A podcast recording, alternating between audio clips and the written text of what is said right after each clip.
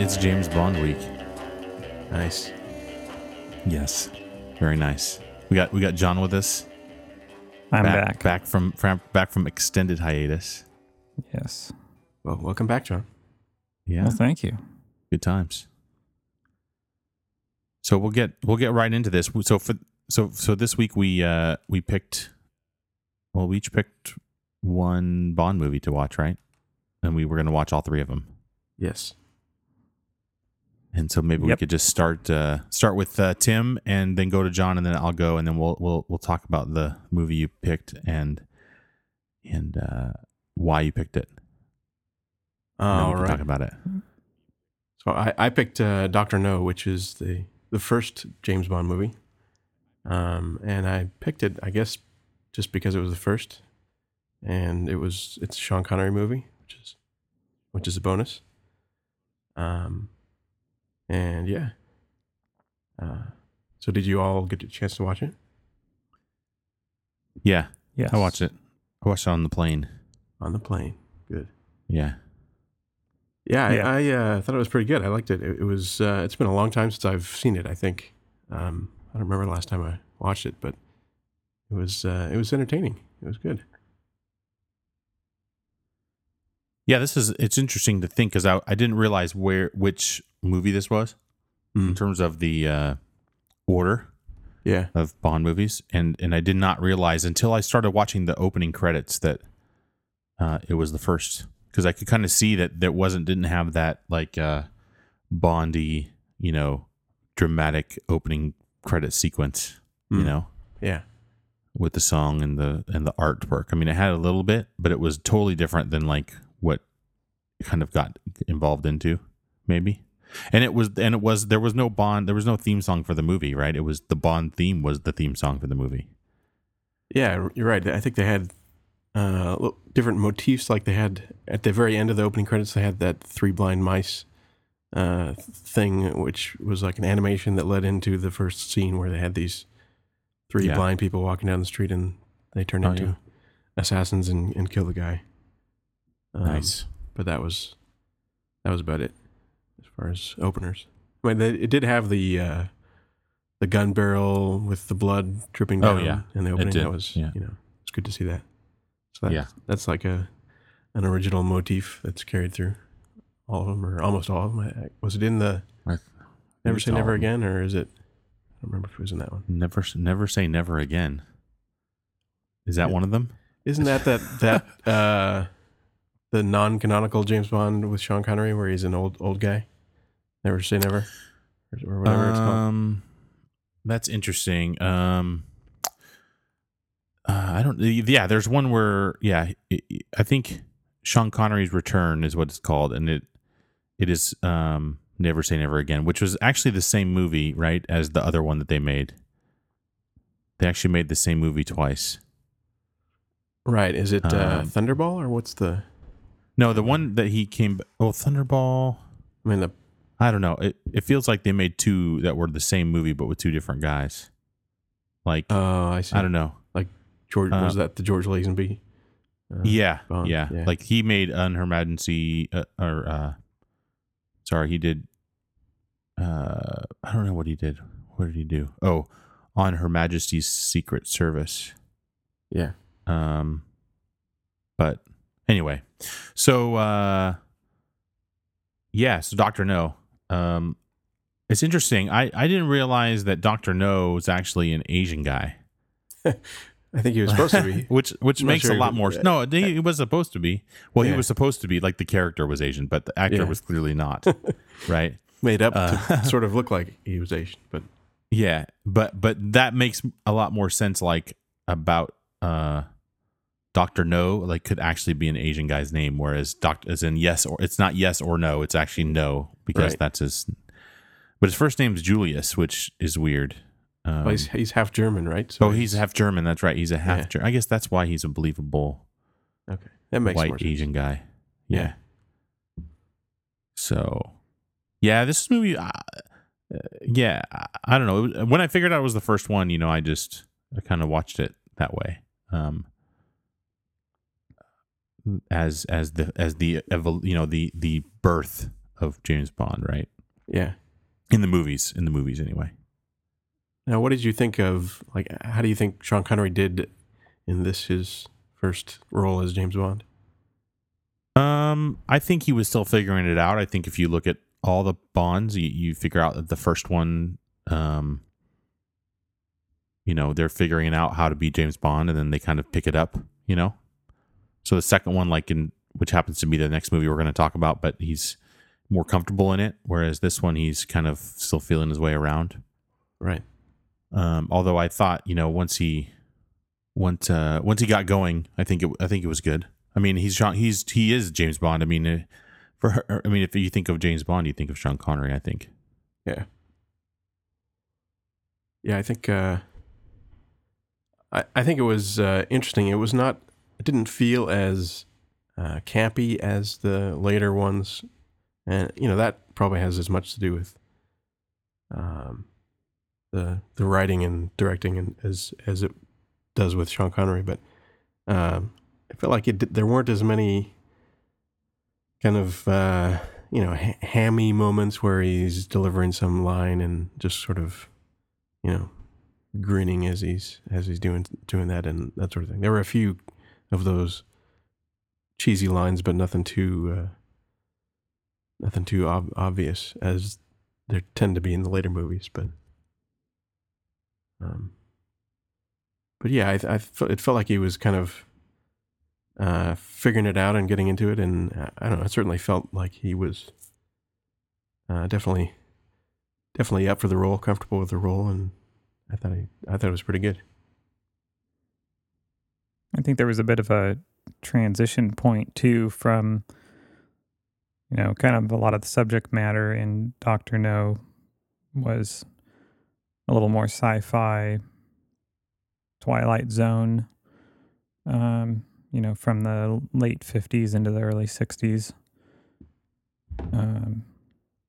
And as it transitioned more into, you know, I kind of think of Bond as being one of the precursors to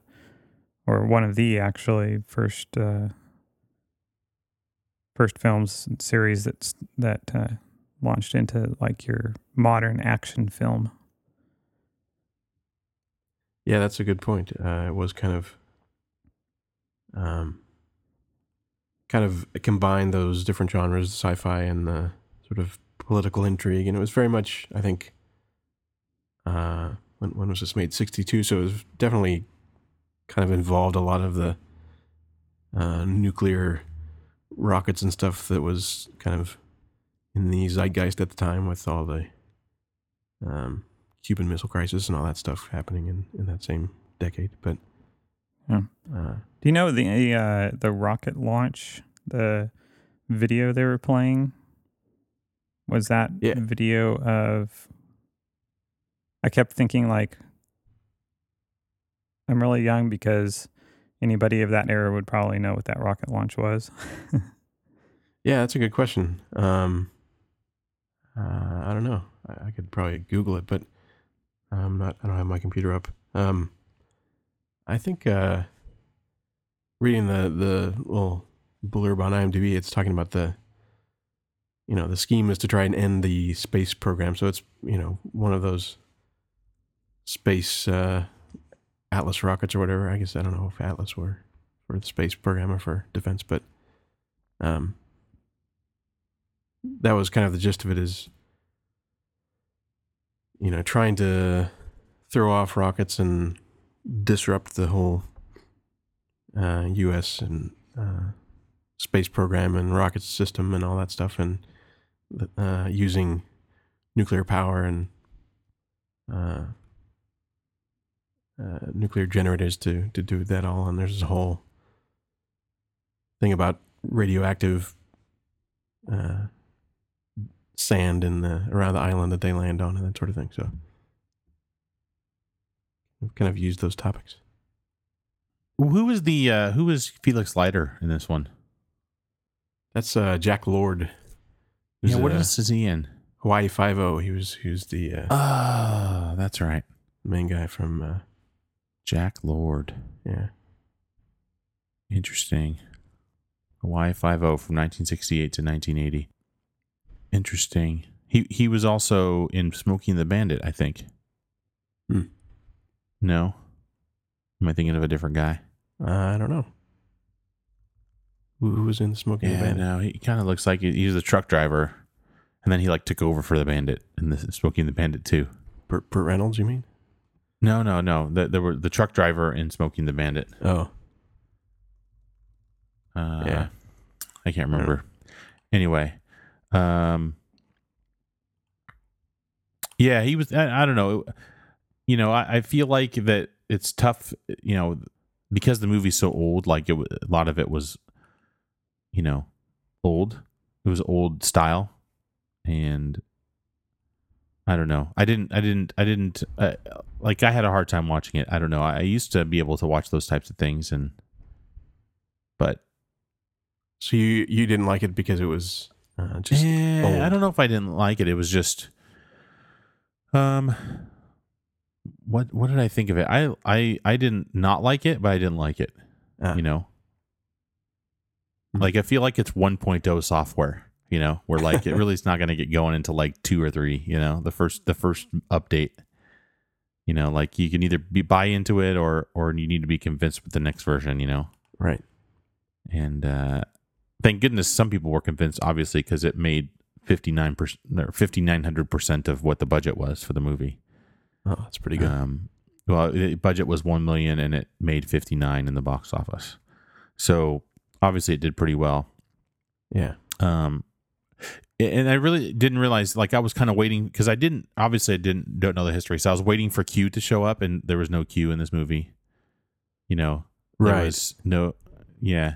There was wasn't there somebody that gave him some gadgets or something, but there weren't really that many gadgets. Yeah, there weren't. But that's more of like the like what you're talking about, right? Like the campy, you know.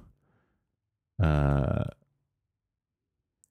I was more talking about the goofy lines and silly Bond girl names and that sort of thing. I mean, those had Honey Rider. Come on, Honey man. Rider. That was a Sylvia great Bond Trench. Girl name. Yeah, I know. There was Sylvia Trench. There was Sylvia Trench in this movie. She was actually in both of the first two movies.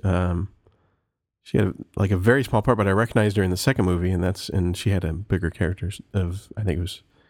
Oh, that was the. Oh, okay. Oh, yeah. Well, my favorite Bond girl name is On a Top. Yeah. From GoldenEye. Right. I mean, there's obviously like Pussy Galore. That's one of the most popular ones. But my favorite name is Xenia On a Top, which is funny. I like that one. Yes. What? No, that's good. Has On a Top has 2 P's at the end, by the way, in case you were wondering. Right. Of course. Yeah. Now, I didn't watch it all the way to the end of the credits. Did you happen to notice if? In the end, they teased the next movie like they did at the end of From Russia with Love? No. They did not. No, I didn't know that. Although they, you know, From Russia with Love, they mentioned Dr. No. So right, they did, at the very beginning, right? Yeah. The Spectre boss was talking. Yeah. Although was it expected that it was going to be a series from the first movie? Yeah, that's a good question. I don't know if they... Well, I mean, really, it didn't end that way, right? It didn't end with any kind of lead into the next movie, right? So obviously, you know, this movie makes, $60 million, and they're like, well, let's make another one, right? And because the series, there was based on the novels, right? So they could just, use the next novel, which was, you know, about Spectre and the crime organization, right? And James Bond and... Yeah. No. Revenge on Dr. No is a perfect, part 2, and I'm glad they didn't call it Dr. No Part 2, or they had like a better name for it, or well, he died in the first one, so they couldn't really. Well, that's true. Revenge of Dr. No. Zombie Dr. No. Dr. No with no hands. That was the deal. Like that guy in 1962. Like Dr. No has no hands, right? So he has mechanical hands, right?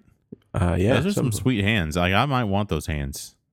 It seems like they would be pretty handy to pardon the pun, but That'd be useful. That'd be like you could grab stuff and pick up heavy things and wash the dishes with hot water without having to wear gloves.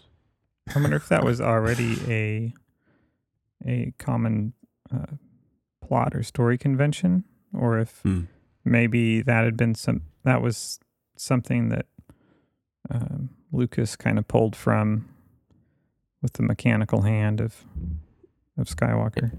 Yeah, I was just thinking in 77. Right? Yeah, or in 7. Yeah, but you're right. That's a good question. Is that that sort of trope, is that starting here, or is that kind of something that's been in other movies? I don't know. I mean, what other sci-fi movies this sort of were in the same time period? I'm not sure. Yeah. Maybe that's where Michael Jackson got the glove idea. Maybe. You never know. He's like, I want to be like Dr. No, because Dr. No's hands were shiny and black. Maybe Michael Jackson would be like, I'll be the same thing, so I'll make him shiny and white. Yeah. Could be. Totally makes sense. I think you're onto something. It had also been a while since I'd watched an older film and kind of breathed a sigh of relief with like, no handheld shots. Yeah, that's a good point. This was everything's nice and grounded. And, yeah, but it wasn't. This is me. Or was there like a ton of transitions?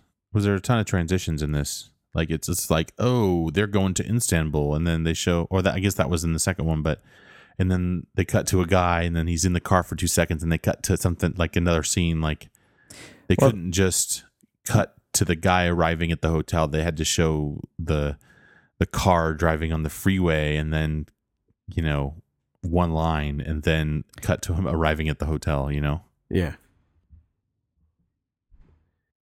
well, and according to the Wikipedia article on Dr. No, they used an innovative editing technique with extensive use of quick cuts and employing fast motion and exaggerated sound effects to the action scenes. At the time, it was innovative. The intention was to move fast and push it along the whole time, while giving it a certain style. Yeah, at the time. So we're seeing it as being slow, but at the time, audiences saw it as very fast-paced. Yeah, I could see that. Yeah, and there was the scene with the tarantula in his bedroom there when he's smashing it with his shoe. There was definitely, they used some trumpet cues or whatever to. Each time he smashed the spider with his shoe, they kind of blasted a trumpet or some other instrument. But apparently, that scene was initially shot by pinning a bed to the wall and placing Sean Connery over it with a protective glass between him and the spider. Yeah, you could kind of see that the spider wasn't really walking on him; it was walking on top of him, but not on him directly. Oh, interesting. Yeah, but then. That. Yeah, but then some of the scenes they spliced in a stuntman with a tarantula actually on him, which I don't know why it was a big deal. It's a tarantula, right? Yeah, they don't really kill people, right? Right. Yeah. But maybe Sean Connery doesn't like spiders. Apparently, that's right. So then we move from that right into From Russia with Love, which was my pick. Yeah. So what made you pick that one? Well, Cynthia, my wife, helped me out on that one because I said, hey, I'm going to be watching Bond films. Do you have any favorites? And she picked that one. So plus it was always one of the more popular ones on the top lists. Mm-hmm. Yeah. So it just so happened I'd picked that and then looked at what you guys picked and went, oh, it's right after. It's the second one right after Dr. No that you picked him. But it gives a little bit of an interesting perspective. It's interesting because then you see right after Dr. No, which was low budget, right into a a doubled budget. Yeah. Right. Where they're in multiple locations and he's got more gadgets, more special effects per se. Q. Yeah, that was the first Desmond Llewellyn appearance too, right? With as Q with all the gadgets. Yep. Fancy trick briefcase. Mm-hmm. Yeah, you're right there. You can definitely tell with all of the locations and all of the cars and stuff like that that they definitely had a much bigger budget in the second one. And I wonder if using on location around the world like that, if that was maybe more of a draw for audiences, because people there weren't as many people traveling worldwide or globally. Right. Yeah, very possibly. Actually got to see those places. Yeah, I wonder. Let's see. It said at the end of the movie where they had filmed it, and I don't remember if it was. I wonder how much of that actually was filmed on those locations, and how much of it was just sort of that an opening master shot to show you that where you're supposed to be, and then everything else is filmed on a soundstage in England or something like that. I don't know. Yeah, well, it says shot locales in Europe. They're actually on the Orient Express. Cool. That's cool. Yeah, I actually like this movie. I think it was it wasn't kind of the crazy, save the world plot like the others are, and especially the first one.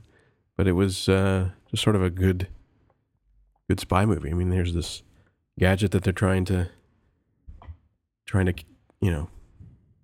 capture, and lots of cool scenes of agents and double agents and spy stuff going on, but it's kind of just stuff that's a little more realistic, I guess. You don't have some evil mad scientist with a crazy aquarium and nuclear reactor, and it's you're just kind of in this Cold War gadget scenario trying to get some whatever they called intel. Yeah. Or the encryption decryptor thingy. Decryptor thing, yeah. But I don't know. I thought it was enjoyable and I liked it. What do you guys think? John, did you watch Dr. No first, or did you watch From Russia with Love first? Actually, I have to say that I watched From Russia with Love first. So how was it watching it the other way around?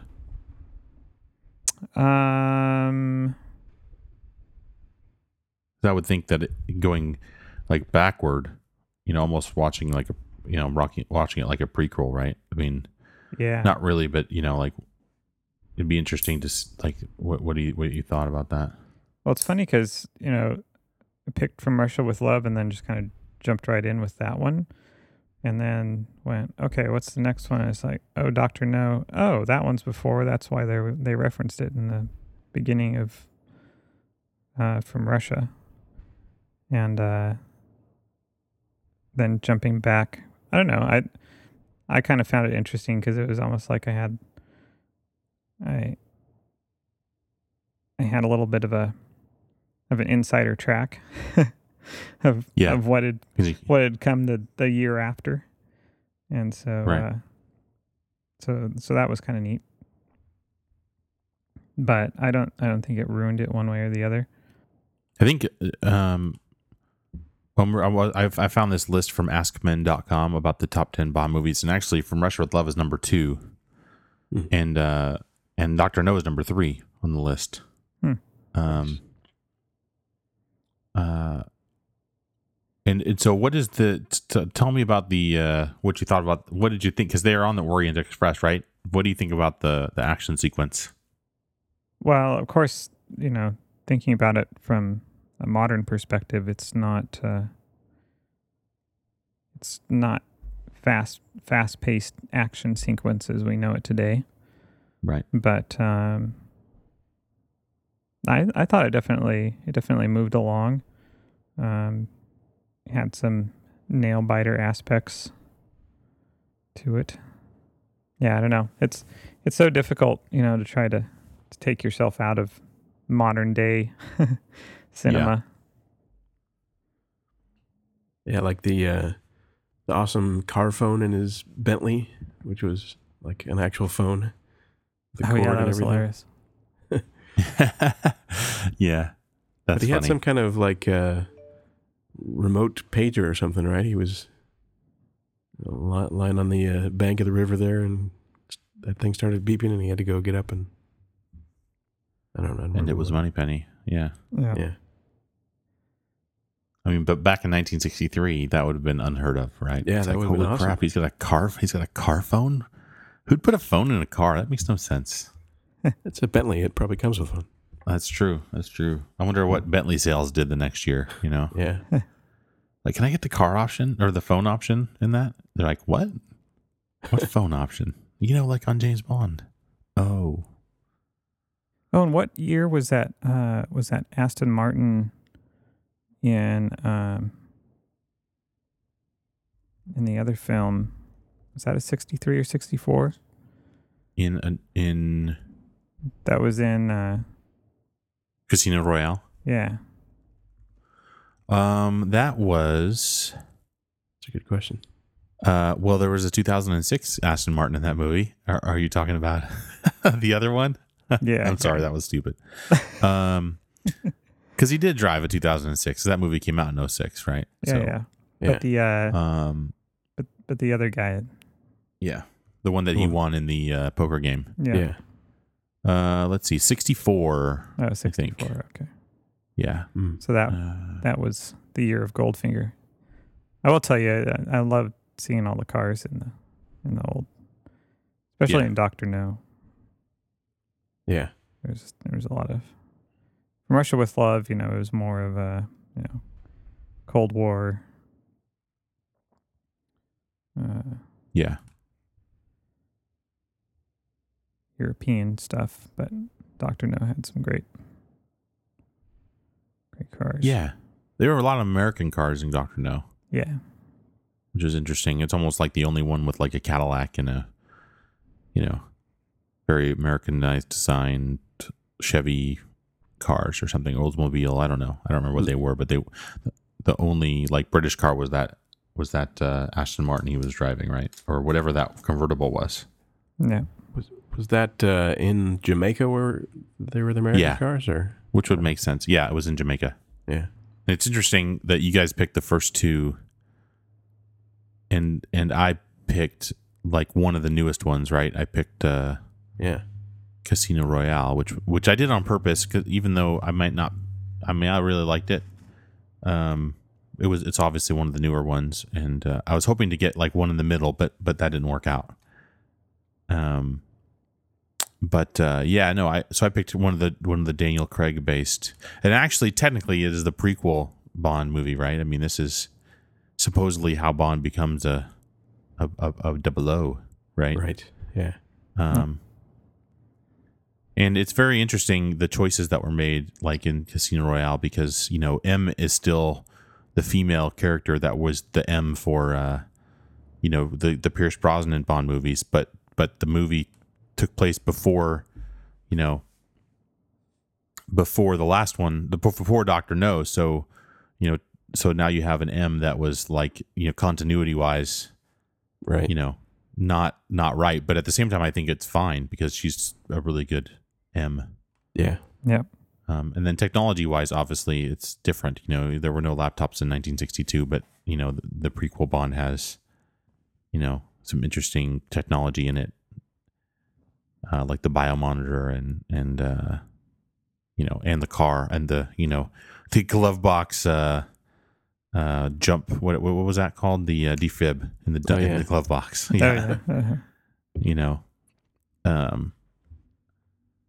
So I liked Casino Royale. I thought it was good, although again it was really long. And it's interesting because I had thought that you know, I had thought actually that the end of Casino Royale was in Quantum of Solace. Like, I didn't realize it was one movie. Like, it was getting so long. I'm like, really? Is this really going to happen? And it turns out, like, yeah, like that girl, you know, Vesper is actually, you know, a bad guy, or being bribed to, you know, get the money back. Or yeah, I guess not bribed, but I thought the same thing. I was picturing that whole Venice stuff where she's trapped in the elevator underwater. I thought that was in the second movie also, but yeah, you're right. It was in the first one. Yeah, I almost feel like they put all that in there just so that you would have a hook into the next film. Yeah. Because otherwise, if they wanted to just button it up, they could have, you know, ended it with, you know, transfer the money and he resigns and off they go. Or they could have even ended right where they were coming into Venice and saw that guy. Yeah, and that could have been a little bit of a lead in, but yeah, I mean, at the end of the day, he's got to be a 00, right? So. You got to decide what movie you want that to be in, but having a James Bond movie where at the end he quits and it's supposedly a prequel would be kind of weird too. That's true. Yeah. Right. So, you know, then your next movie has to be about him coming back, and maybe that's what, you know, I don't know, 5 years, or what is it, like 3 years removed or something? 2000, I don't know when Quantum of Solace came out. Oh, it was during the strike, so it was like 2008. It's one of the reasons supposedly why Quantum of Solace sucked so bad, was because, you know, while it wasn't horrible, but it wasn't great because they couldn't change the script because the writers were all on strike when they came out with it. And when the writers went on strike, the movie was too far along to just stop it. There would have been too much money lost, so they just released it. Yeah, and apparently the director and some of the actors were writing lines as they went along because they didn't have any writers on staff, so yeah. Which, you know, that makes for an awesome movie. Yeah, you know. Hopefully they were able to pay some writers for Skyfall, but yeah. Well, Skyfall looks awesome because, you know, Javier Bardem is in it, so yeah, it can't be bad, right? I think it'll be great. I'm looking forward to it. I think it's gonna be good. The action sequence at the beginning in Madagascar or whatever, when he's chasing that guy, do you think that guy really could jump that stuff, or that had to be all like, you know, like he was like jumping over stuff, and, you know, it's crazy. Yeah. But this was around the same time when parkour kind of started happening, or however you pronounce it, parkour, which is that crazy acrobatic kind of, basically what they were doing in that sequence, running around and jumping off buildings and stuff like that, and doing those crazy jumps and stuff. Yeah. That was kind of like walking up the sides of buildings and stuff. Yeah, exactly. Like, that was when all those YouTube videos first started playing. So that was kind of like a cool thing to see that in a movie, and in that opening sequence was pretty awesome at the time. I'm sure it was mostly stunt work, and I'm sure they had wires and things like that, but it seemed like some of it might have been possible if you were fit enough, I guess. Right. It was kind of jarring making that leap from the first two films to Casino Royale, where you know, the first two is Bond is more of a regular guy that gets a lot of places on his charm. Right. And then Casino Royale is a little bit more like trained superhero guy who's not a normal person, and actually still has that charm, but, you know, a lot of the film was dedicated to, you know, knocking him down from the charm perspective. Right, it was much more focused on that high action kind of stuff, and you're right, kind of taking him down a peg or two on the sort of the sly charmness or whatever you want to call that. But yeah, because those first two, like, he got beat up. Yeah, he did. Yeah. He got in a few so many scuffles. Times where he just got lucky in being able to actually get out of it. Yeah. Which, I mean, you know, there was elements of that too in Casino Royale, but it you know, like especially like that torture scene. Yeah, that was awesome, like, by the way. And you can't help but hurt. Oh yeah, yeah. That was, or cross your legs at least, you know. Yeah, that or was reach rough. Down and make sure. Reach down and make sure they're still there. You know? Like, yeah. Wow. And then he's just like, you know, I don't know. And to me, like that, the worst part of that would have been like when he cut like that's like a straw that the seat of that chair is made like with like straw or, you know, that straw material. I don't know what that's called. That would dig into my butt, man. You know, like the exposed edges of that stuff, that totally would. Yeah. Yeah, probably not very comfortable, that chair. No. Chair wasn't that comfortable at all, man. I'd have been pissed. Oh, but I digress. You cut that thing a little better? Yeah. Like, can I get some leather or something? Pleather, at least. Shoot.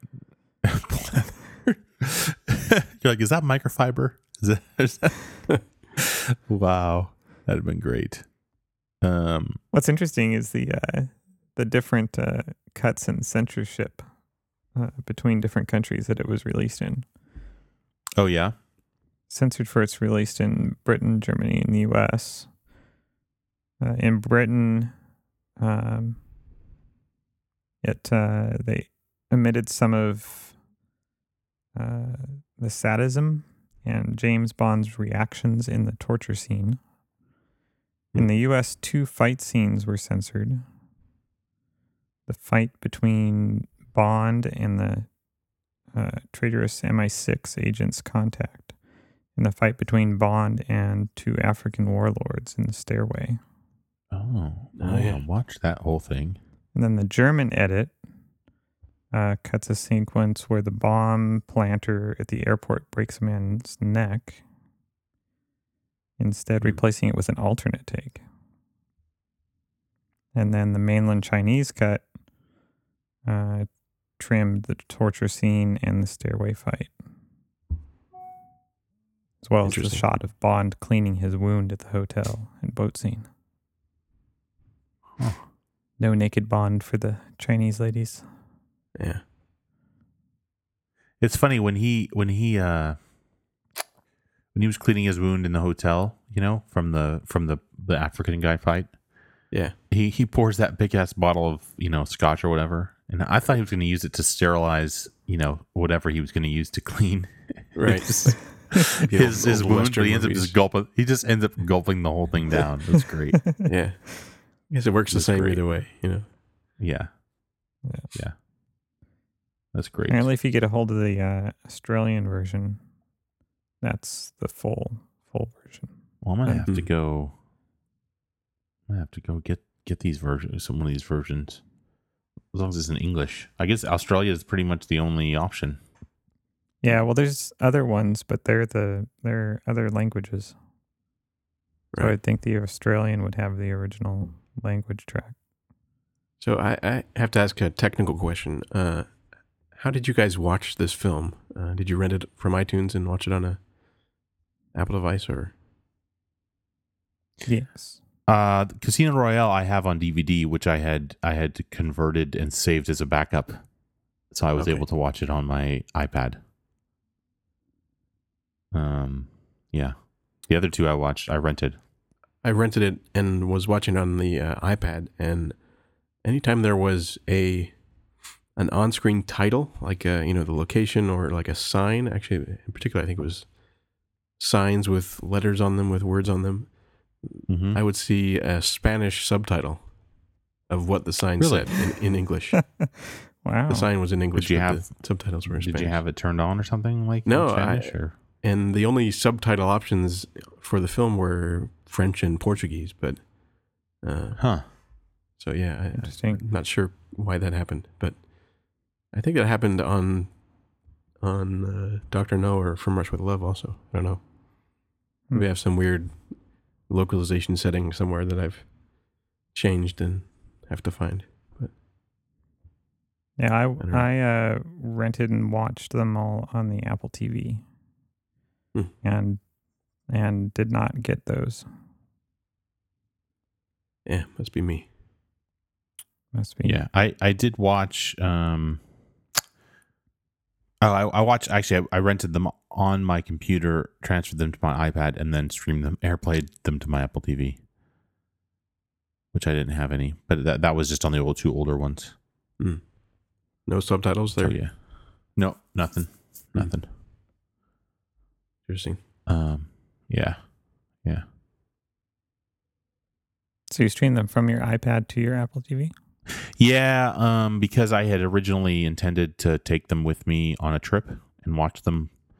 I had already transferred them. I guess I could have watched them, streamed them from my iTunes, but I just had my iPad out, so I pushed them. And I think I watched them at my girlfriend's house, and so she has an Apple TV, but obviously my iTunes library is not there. So gotcha. I streamed it there, and then when I got back home today, I started watching the From Russia with Love. But I think that's the way to do it, man. I mean, it makes it super easy. Yeah. It looked great on the Apple TV with renting it directly from the Apple TV. Yeah. Yeah, they're the first two, especially, were really good transfers. Did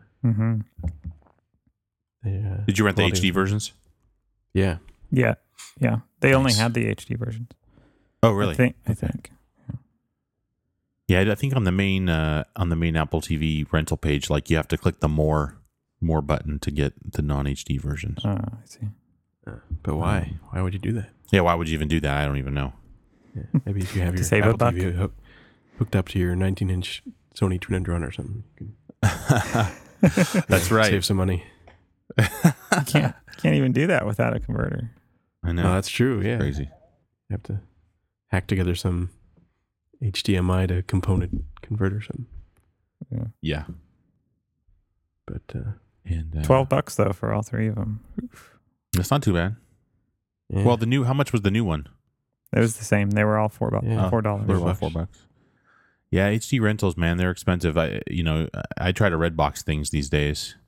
But even Redbox has some latency. Like I watched, I watched Abraham Lincoln Vampire Hunter. Oh, nice. Which actually was actually pretty decent. And that was like $5.99 rental on iTunes. Whoa. On HD. Yeah. Oh, because it's a new release or whatever. New release. Yeah, oh. and I mean that's only $2 more, but. Yeah, but not available on Redbox. Whereas like Avengers, if I wanted to go Redbox it for $1.50, I could do it right now. Assuming it was available. Is Redbox? Do they have streaming as well as?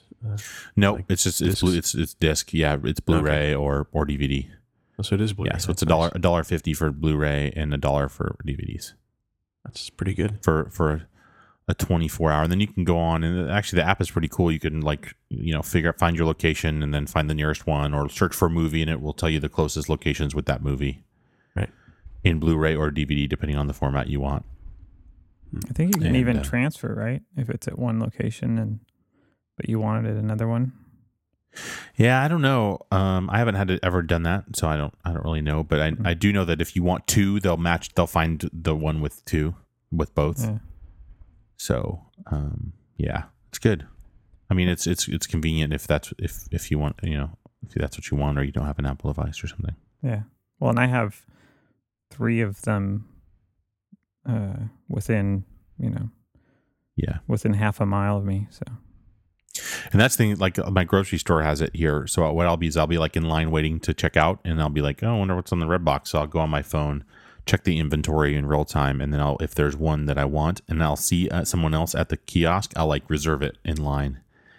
And then when you get to the kiosk, you just swipe your credit card and it sees what you've reserved. You see that guy shaking his fists like, oh my God, he wants Avengers! I want it right now. So I'll get it. Oh, I wanted Short Circuit 2. It's gone. No, it's new releases and video games pretty much. Oh, okay. So I haven't really ever rented a video game from there, but and good. I was apparently a week too late for Netflix because they had all of the James Bonds during the week of the anniversary. Oh, really? In HD. And because when I went on to Netflix, I was like, nope, absolutely no Bonds. And then I went on and I thought I saw something about Bond on Netflix, but it was only for that week. That's kind of lame. Yeah, that's the problem with the... Yes, another reason why Netflix sucks. Yeah, the downward spiral of Netflix. Yeah. Well, I mean, it happens to iTunes and the others too. It's the studios and their crazy licensing thing. You have weird availability windows and things show up and disappear and show up again. And it's bad. Well, if you look at the reviews for, like, the first review for Dr. No is titled "Finally, it's about effing time they put some Bond on here," right? And so so that's not, the studios put things up and take things down. I think links that work today will not work tomorrow. Or, the movie won't be found or whatever. So, well, because they're all trying. That story is watch them when you can. Yeah, they're all desperately afraid of the Apple iTunes monopoly. Yeah. They don't want but they can't avoid it. That's the thing. So it just makes it worse for the consumer. Then you have to run around trying to figure out which service has the movie that you want to watch. There's somebody made a web app that will actually tell you that. It's called watchlegit.com, I think, or .net or something. Should probably look up the actual URL, but it's pretty handy. It's just a search thing, and then you type the name of the movie, and it pings all the services and tells you what's happening where or what's available where. Yeah, watchlegit.com. Cool. So I'll type that's in... Cool. There's interesting UI on that, by the way. Dr. No. Yeah, it is. Dr. No, but you get multiple results. So on iTunes, it says there's an episode of Eureka called Dr. Nobel, so it brings that up too. So that's interesting. Right. Yes. Also, no results for James Bond. I forgot the N. Yeah, I know. No characters named James Bond. The UI apparently does not work on the iPad. That's very possible. Yeah, it's a little funky, a little janky. So 3 good Bond movies in prep for Skyfall. Mm-hmm. This Thursday night, actually. Oh, Thursday night, nice. Are you gonna? Yeah, they're actually. It's interesting. In the past, when the movies come out, they come out. They I actually think the date for this is 11/8, which is Thursday, but I think it's just like midnight showings.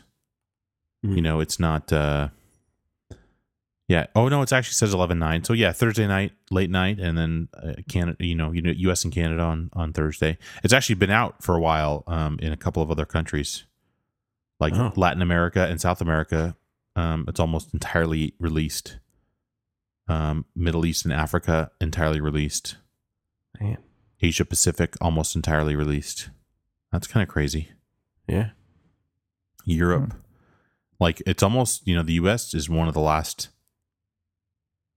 But I think that's, UK was 26th of October, that. Like the U.S. because of scheduling against other movies. 26 was when Cloud Atlas came out. Yeah, and so that to me was like a scare. Being scared of Cloud Atlas and the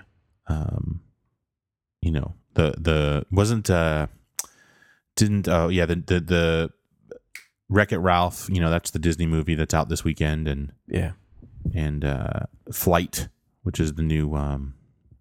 The new Denzel movie. Next weekend, is the only really thing out is the limited release of Lincoln. All right. Yeah. But then you have Twilight is the next weekend, so they're only going to have really one weekend. Yeah. You know, because the last Twilight movie comes out next weekend, along with the full release of Lincoln, and the weekend after that, which is Thanksgiving. You know, so yeah. Life of Pi is out, and so it's interesting their choice. I would have thought this was an easy Thanksgiving Day movie, but they chose not to. Yeah, I'm sure it'll probably be one of those things where it continues to be at the top for a couple weekends, and probably including Thanksgiving. I would think so. Yeah, I think it's going to ruin. I mean, Twilight is obviously a focused market, but it's going to be huge, you know. It's going to last. I'm also praying that they, or I'm not really praying, but hoping that they're going to have the first Star Trek trailer. For this, if the Star Trek is next May, yeah. If not, I see it coming out on The Hobbit, which is in December. Yeah, that's a good question. What studios are distributing these films? Star Trek and Skyfall and Star Trek is Paramount. And so is Skyfall Paramount or Skyfall? Skyfall is MGM. MGM, I think, or Sony now, because Sony bought MGM. Oh yeah. So yeah, I mean, Paramount really doesn't have anything else going until Cirque du Soleil. Oh, Jack Reacher, which that could be it too. Mm. Yeah, I imagine they'll be. Which I think is going to be terrible, but no. Well, because first of all. If you've read the Jack Reacher, have we talked about this on the show? If you read the Jack Reacher books, the dude is 6'5", and Tom Cruise is like 5'1", right? Yeah. So this guy's a 6'5" guy. So I'd be interested. I'm interested to see, and maybe they can do it. I mean, I like Tom. I don't dislike Tom Cruise like other people do, but you know, Jack Reacher's a 6'5", cut guy, and not that I don't think Tom Cruise can play that, but I've read the first 3 Jack Reacher books. There's like 20 of them. So it'd be interesting to see which book the movie's based on, right? Because it's definitely not the first 3 based on the trailer. So, it'd be the first one would have been an interesting one to make a movie out of, but I don't think they could have shown someone's testicles being fed to their wife on the movie, which actually happened in that book, which is odd to read. Let me tell you. Yeah.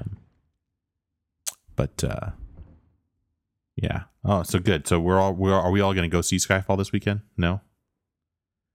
That's a good question. Am I the only one? Yeah, probably. I'll probably be the only one, but I'd like to. If I'll try and get out there. Yeah. Is that our movie for next week? Skyfall?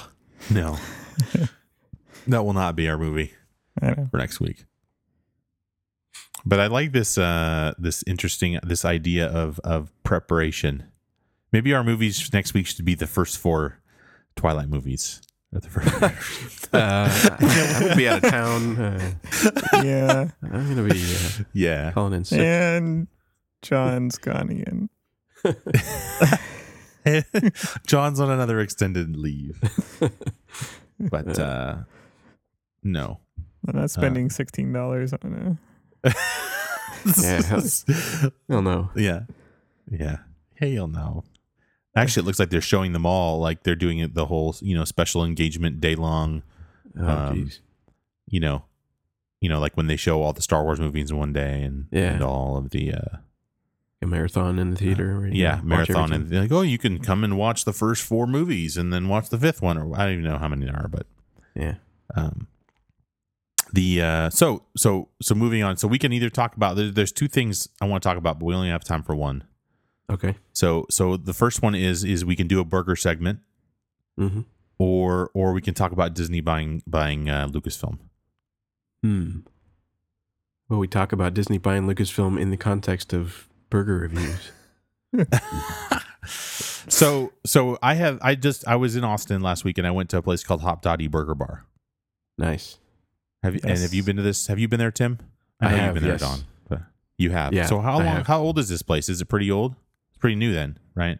Maybe like under 6 months old or no? Probably a year and a half. Maybe. Okay. A year. I mean, I was there probably 6 months ago. This may be the best burger I've ever eaten at this place. Oh, which one was it? Nice. I made my own. I had a regular, they were out of grass-fed beef, which is okay because they don't have it all the time, I guess, according to the manager. Because we ordered it and they had just run out of it. They had a box of it at the back, and it turns out the box was mislabeled in the freezer or whatever, and so it was regular beef, but it wasn't. So anyway, that was all right because it was like I had a double, so two patties with pepper jack cheese. And a fried egg and avocado, nice. But on a regular bun, and we also got like some fries and stuff, and they also have this weird like organic soda, which was actually pretty good. But yeah, it was great, man. It held up, like I cut it in half and it didn't break down, and I grooved on that, man. Like me and the two guys I was with, our driver Habib also. Nice. When we went, so he dug on it too. He got some crazy like chilies and mushrooms and stuff too on his, but nice. Yeah, it was crazy. I was amazed. I have a picture of it. I'll give you a picture, Tim, to put on the net. Sure. And it was really good, man. I want to go next time I'm there. I'm going to go back and get one of the the pre-made burgers. Yeah, I remember enjoying it too. It was pretty tasty when I went there. Which one did you have, Tim? I don't remember the name of it. I think it was, I believe it had some kind of blue cheese on it or something. Or it was like, I'm pretty sure it had bacon at least, because I usually try and get something that has bacon if that's an option. But it was good. It was a great patty of beef and good bun. They have like an egg bun or something there. It's pretty tasty, as I recall. And but yeah, it was a really good burger. Yeah. What about you, John? Yeah, I've been there a few times now, and I always try something different. So I had the El Diablo, which is nice. The one with the crazy habanero and serrano chilies, which is mostly just great from the heat department. But then every once in a while, you'll hit a seed and start crying like a child. Yeah, but we were talking. But no, that was good. We were talking to the manager, and he said his favorite is actually the tuna.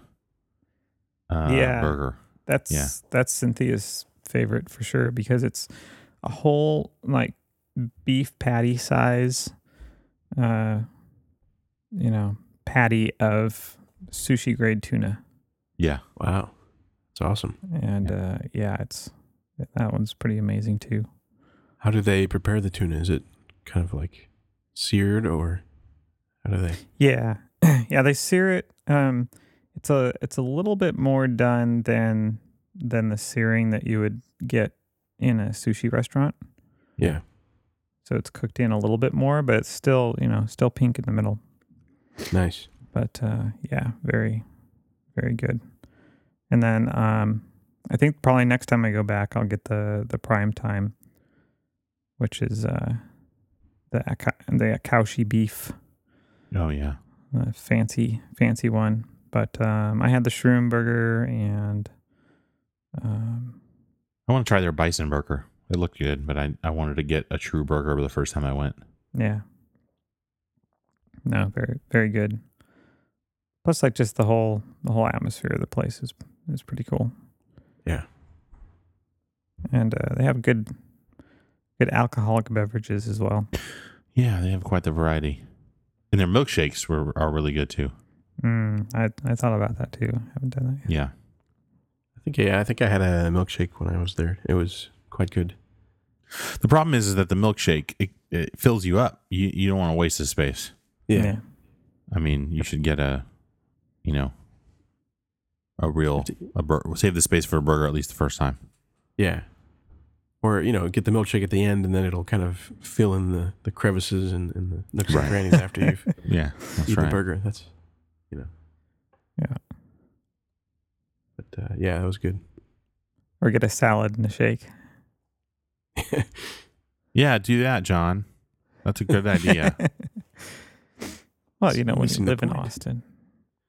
Right, well, yeah. When you can go there every week, you mix it up. But if you're in town, if you're in Austin... Go to Hobnoddy and get a burger. Boom. Boom. Yes. Great. So, so Disney's so Star Wars Episode 7 is going to come out. Yes. Yeah, that's interesting. I'm not sure how I feel about that. Well, there's no story for it, right? I mean, that's like it's not going to be a Lucas. Based Star Wars, I don't know what that looks like, you know. It may be the best one yet. Yeah, it's interesting because you could actually use Harrison Ford and all those original trilogy actors in the Episode 7, right? Because they're all old. You could. I mean, you could, or have them like movie around those. No, absolutely not. But you could actually, have. Whether it's recordings or training or, they could be like in the movie in some kind of cameo, which would be kind of cool. I think Ford could get away with it. You think Mark Hamill's past it? Yeah. The problem is that Harrison Ford probably wouldn't do it. He would refuse to do it, and then the other two would happily do it, but. But they won't be asked. They should get somebody really good to direct it. They should get Rian Johnson or something. That would be crazy. Yeah, somebody new and good. J.J. Abrams can't do Star Wars because of the Star Trek versus Star Wars rules. But what if he did? That would be crazy. That would be crazy too. Yeah, it's like I'm gonna take a break from Star Trek and do Star Wars. It's like what? You traitor! Nah. Freaking Romulan. What's interesting is that Fox retained the rights to A New Hope. The first one, Episode 1, the licensing. Oh, rights. Episode 4. Right? Yeah, that Episode 4. That's interesting. I wonder why that happened. Through 2020. Did they say why? So now there's all this conjecture about whether they're going to try to remake it or something. Maybe they're saying they don't want them to remake it, so they're keeping the license. Maybe Episode 7 is actually the reboot of Episode 4, right? Right. Yeah, I don't know. That wouldn't make sense because those are so different direction. Just start something new characters, new story, because they, there's nothing they have to. There's no sort of I suppose there are lots of books and stuff that have been written after the first movies came out, but I say throw those away and just kind of do something cool and original. You have such a great opportunity to make this into a brand new thing, an interesting movie, or at least an interesting franchise that as long as Lucas isn't writing, I think it'll be okay. Oh, and I think as long as it's not bad, I mean, obviously there's going to be some CG and effects, but it'd be nice if it wasn't bathed in it, Yeah. Mm-hmm. It seems like the prequel trilogy was definitely bathed in it. And I'd like to see it be more of a real movie, Right. Not that any movie can get away with not having CG, but anymore, but Right. Or will they go the Star Trek route where it's like... Yeah, I don't think so, because they've... Star Wars is They just finished retelling, I don't know if they can do that. I can see it on Star Trek because it's a different thing. It's also based on a TV series, right? Whereas this is already in the movies. Although they've done that already, they've... What have they... they did it with James Bond, right? They... they released. You know, every actor that has played the James Bond character has kind of brought their own uniqueness to it. Right. No, I don't know. Yeah. And Casino Royale was kind of like a reboot in a sense, kind of starting. Yeah.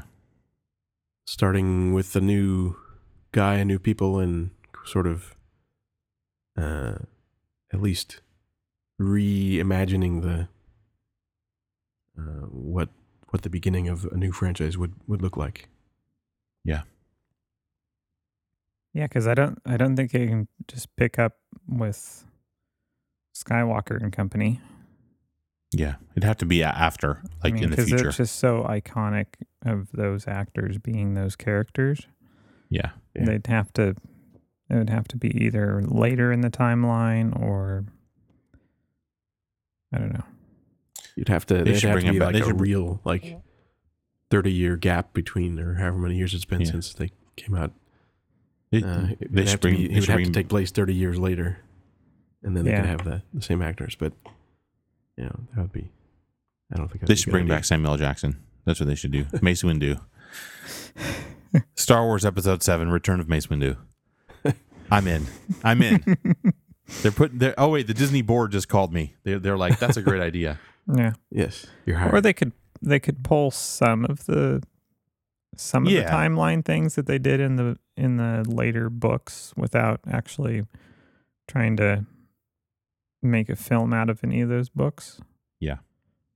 With Leia and Solo getting married and Luke going off and starting his own academy and all that stuff.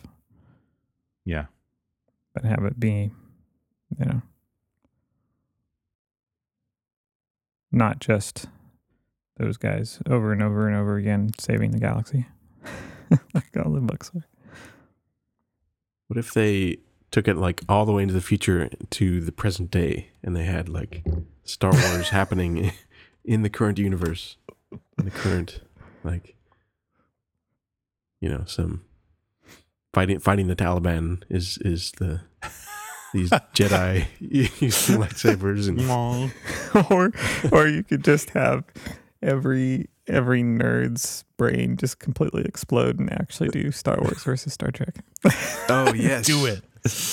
Yeah, that would be great. That would be awesome. That would be awesome for 2,000 people. I can't tell. I'll tell you what. I don't see how Star Trek loses that, other than force powers. But a photon torpedo, done. The Death Star would have been done in 10 minutes. You know what I'm saying? It was like the Borg. Couple hundred photon torpedoes, and the Death Star is offline. Yeah, that's all I'm saying. It would be the ultimate Star Trek episode. Because you'd have the whole Federation. It would be a horrible movie because it would last 5 minutes, and that would be it. Yeah. All you need is Patrick Stewart saying "engage," and then But what if they were on the same side? What if they were the Romulans joined the Empire? Is that what you're saying? Exactly. That would be interesting. Yeah, kind of crazy. Some weird thing where they have to join forces because there's some terrorist virus attacking everything. I don't know. Virus. Okay, we have now officially gone off the reservation. Yes. So yes, I think that's a good place to finish up. On that note. All right. Yeah.